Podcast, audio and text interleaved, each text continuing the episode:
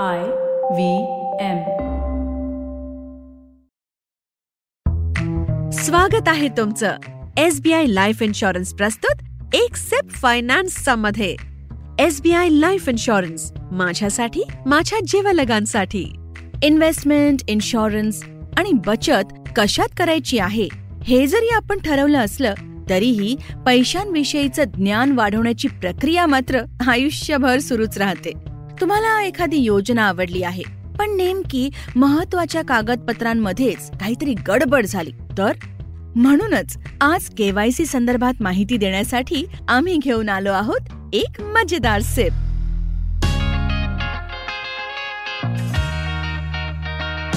Priyanka आचार्यच्या S B I life insurance प्रस्तुत एक safe finance या पॉडकास्टमध्ये तुमचं स्वागत आहे. मी नेश्मा चेंबूरकर आणि हा आहे खास महिलांसाठीचा पॉडकास्ट तुम्हाला तुमच्या आर्थिक निर्णयांविषयी अधिक जागरूक करणारा. प्रियांका एक आर्थिक सल्लागार आहे. या क्षेत्रातल्या चौदा वर्षांच्या अनुभवातून ती गुंतवणुकी संदर्भातल्या किचकट संकल्पना अगदी सोप्या करून तुमच्यासमोर मांडणार आहे. हो तुम्ही आता अगदी सोप्या भाषेत आर्थिक नियोजन शिकू शकता. आणि ते सुद्धा केवळ मराठीतच नव्हे तर अन्यही अनेक भाषांमध्ये. या इन्व्हेस्टमेंटवर मला किती रिटर्न्स मिळतील? अच्छा या पॉलिसीचे पैसे भरणं जर मी मध्येच बंद केलं तरी काही पैसे मिळतील का? तुमच्याकडे एखादी कमी कालावधीचा पर्याय आहे का? म्हणजे एवढी वर्ष कोण पैसे भरत बसेल नाही का? असे प्रश्न तुम्ही कोणाला तरी किंवा तुम्हाला कोणीतरी विचारले असतीलच. एका कुटुंबाने त्यांच्या आर्थिक सल्लागाराला जवळपास दीड महिना असेच प्रश्न विचारून अक्षरशः भांडावून सोडलं होतं. त्यांना संशय होता की त्यांचे पैसे बुडतील का? ते एखाद्या चुकीच्या ठिकाणी तर अडकून पडणार नाहीत ना? त्यांनी विचारलेले प्रश्न काहीसे असे होते. मला सांगा उद्या तुम्हीच तुमचं हे आर्थिक सल्लागाराचं काम बंद केलं तर काय होईल? ती कंपनीच बंद झाली तर आमच्या पैशांचं काय होईल? अशा अनेक प्रश्नोत्तरांच्या फेऱ्या झाल्यानंतर त्या कुटुंबाने एका चांगल्या कंबाईंड सेव्हिंग इन्व्हेस्टमेंट आणि इन्शुरन्स स्कीममध्ये गुंतवणूक करण्याचा निर्णय घेतला. पती पत्नी आणि त्यांची वीस वर्षांची मुलगी अशा आपल्या कुटुंबासाठी ते या योजनेत पैसे गुंतवणार होते. अखेर सल्लागाराचा जीव भांड्यात पडला. आणि एवढ्या लांबलचक चर्चेनंतर तरी त्यांनी काहीतरी सकारात्मक निर्णय घेतल्याचं पाहून त्याला खूप आनंद झाला. तो म्हणाला चला आता सगळी प्रोसेस आपण पूर्ण करून घेऊया. मला तुमची केवायसी कागदपत्र द्या आणि चेक सुद्धा द्या. आता इथे आला ना पुन्हा एक नवा ट्विस्ट पत्नी म्हणू लागली मी तर घरातूनच छोटासा व्यवसाय चालवते. सगळे व्यवहार माझ्या पतीच्याच अकाउंटवरून करते. माझं स्वतःचं तर खातच नाहीये. आणि त्यांच्या खात्यात मी जॉईंट होल्डर सुद्धा नाही. जॉईंट होल्डर ऍड करण्या एवढा वेळच नाही मिळाला. मुलगी म्हणाली माझ्याकडे ना अठरा वर्ष पूर्ण होण्यापूर्वीच पॅन कार्ड आणि बँक खातं आहे. ते खातं सुद्धा आईने मी लहान असताना बाबांच्या खूप मागे लागून उघडलं होतं. त्यात काही बदल करून घ्यायचे होते पण कॉलेजमध्ये असाइनमेंट्सच एवढ्या असतात की वेळच नाही मिळाला. आता तिचे वडील तरी कसे मागे राहिले असते त्यांनी सुद्धा सांगितलं. माझं ना जरा चेकबुक संपले नवीन ऑर्डर करावं लागेल. ओफो. आता मात्र सल्लागाराचा संयम संपत आला होता. त्याच्या मनात आलं अरे देवा एवढा वेळ यांच्या मागे लागलो एवढ्या वेळा यांना समजावून सांगितलं. आता जर यांनी ही सगळी कागदपत्र गोळा करण्यात आणखी पंधरा वीस दिवस घालवले तर कदाचित पुन्हा यांचा विचार बदलेल आणि माझी सगळी मेहनत पाण्यात जाईल. आणि झालंही तसंच. पंधरा दिवसांनी सल्लागाराने पुन्हा जेव्हा त्यांना कॉल केला तेव्हा त्याला सांगण्यात आलं की हे बघा अजून त्या कागदपत्रांचं काम बाकीच राहिलंय. एक काम करूया पुढच्या महिन्यात नक्की करूया. सेव्हिंग इन्व्हेस्टमेंट आणि इन्शुरन्सच्या उत्साहाला कचकन ब्रेक लागला. आणि तो सुद्धा का? बाजारात काही मोठा घोटाळा झाला होता म्हणून किंवा शेजाऱ्यांनी काहीतरी सांगून विचार बदलायला भाग पाडलं म्हणून नाही तर केवळ कागदपत्रांची पूर्तता केली नाही म्हणून. आता प्रत्येक कुटुंबाने विचार करावा असाच हा किस्सा आहे. तुमची कागदपत्र ही तुमची कायदेशीर ओळख आहे. ही कागदपत्रांशी संबंधित कामं आपण लांबणीवर टाकत राहतो आणि त्यामुळे सेव्हिंग्ज इन्व्हेस्टमेंट्स आणि इन्शुरन्सही टाळत राहतो. पण जर घरात काही आणीबाणीची परिस्थिती उद्भवली तर काय होईल? अहो जरा विचार करून पहा. पत्नी म्हणाली नॉमिनी तर मी आहे पण माझ्या नावे कोणतंही बँक अकाउंट नाही. पती म्हणाला माझी इन्व्हेस्टमेंट तर एकदम उत्तम आहे पण पॅन कार्ड हरवलंय आणि त्याची झेरॉक्स प्रत किंवा फोटोही सापडत नाहीये.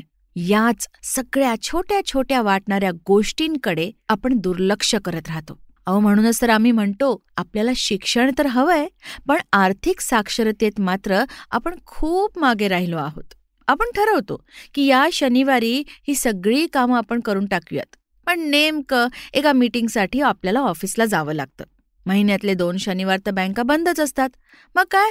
तारीख पे तारीख तारीख पे तारीख. तर चला या भागात आपण केवायसी म्हणजेच नो युअर क्लायंटची माहिती घेऊया. आजकाल प्रत्येक व्यवहारात केवायसीला खूप महत्त्व असतं. यात सगळ्यात आधी गरज पडते ती तुमच्या निवासाच्या पुराव्याची म्हणजेच ॲड्रेस प्रूफची पूर्वी रेशन कार्ड ॲड्रेस प्रूफ म्हणून फारच लोकप्रिय होतं. पण आता एक लाखाहून अधिक उत्पन्न असणाऱ्या कुटुंबांना रेशन मिळतच नाही. त्यामुळे अनेक जण रेशन कार्ड बनवतच नाहीत. सध्या सगळ्यात जास्त लोकप्रिय आहे डी म्हणजेच आधार कार्ड. आता इथे लक्षात ठेवण्याची सगळ्यात महत्वाची गोष्ट म्हणजे नव्या नियमानुसार कोणत्याही अर्जात किंवा प्रस्तावात आधार क्रमांकातले केवळ शेवटचे चार अंकच भरायचे आहेत. आधार व्यतिरिक्तही काही महत्वाची कागदपत्रं आहेत जसं वीज बिल गॅस बिल मोबाईल फोनचं बिल पासपोर्ट ड्रायव्हिंग लायसन्स मतदार ओळखपत्र ज्येष्ठ नागरिक प्रमाणपत्र भाडे करार किंवा घराची कागदपत्र इत्यादी. तुम्हाला बस एक छोटंसं काम करायचंय.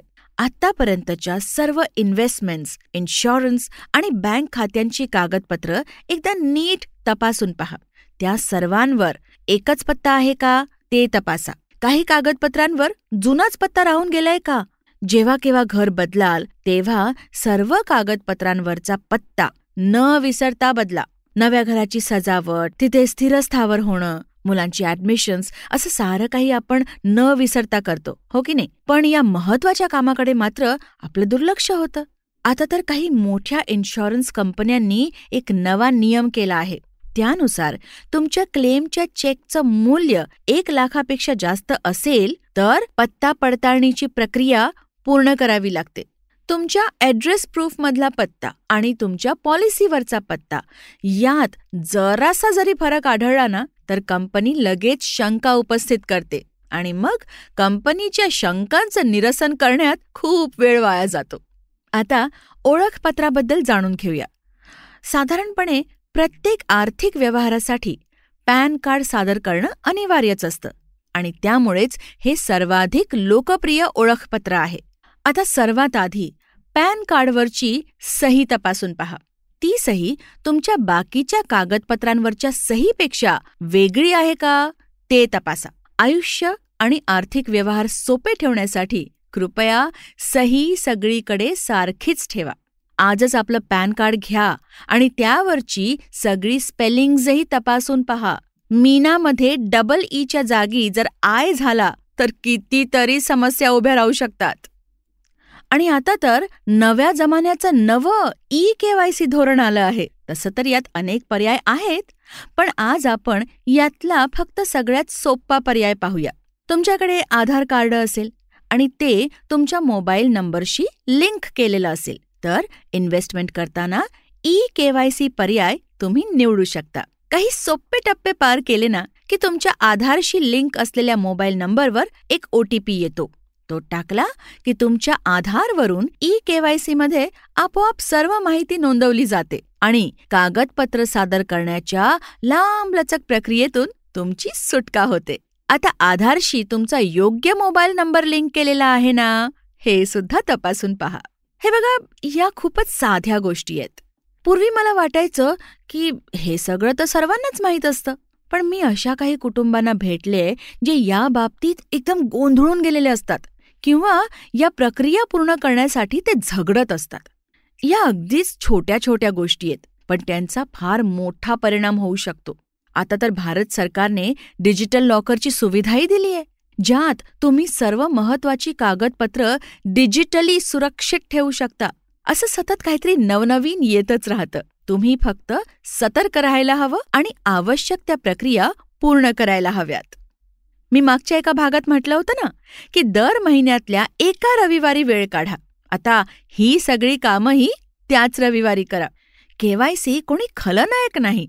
ते तर तुमच्या आर्थिक व्यवहारांमधलं सगळ्यात महत्वाचं सहाय्यक पात्र आहे. यात जाणून घेण्यासारख्या अनेक गोष्टी आहेत. त्यामुळे आता उर्वरित गोष्टी आपण पुढच्या भागात जाणून घेऊया. तोपर्यंत आज दिलेला गृहपाठ नक्की करा. कारण आपल्याला कामं साठवून ठेवायची नाहीयेत. एक एक सिप घेत पुढे जात राहायचंय. बरोबर ना? S B I life insurance प्रस्तुत एक सेप फायनान्स पॉडकास्टच्या या भागात इथेच थांबूया. भेटूया पुढच्या आठवड्यात. तुम्हाला हा पॉडकास्ट आवडला असेल तर ऍपल पॉडकास्ट किंवा जिथे कुठे तुम्ही ऐकत असाल तिथे आम्हाला रेटिंग द्यायला विसरू नका. त्यामुळे आम्हाला ही उपयुक्त माहिती अधिकाधिक श्रोत्यांपर्यंत पोहोचवणं शक्य होईल. पॉडकास्टचा हा भाग तुमचे मित्रमैत्रिणी कुटुंबीय प्रियजन. आणि ज्यांना यातून फायदा होईल असं तुम्हाला वाटतं अशा सर्वांबरोबर शेअर करा. S B I life insurance प्रस्तुत एक सेफ फायनान्सचा ऐकण्यासाठी धन्यवाद. S B I life insurance माझ्यासाठी माझ्या जीवलगांसाठी.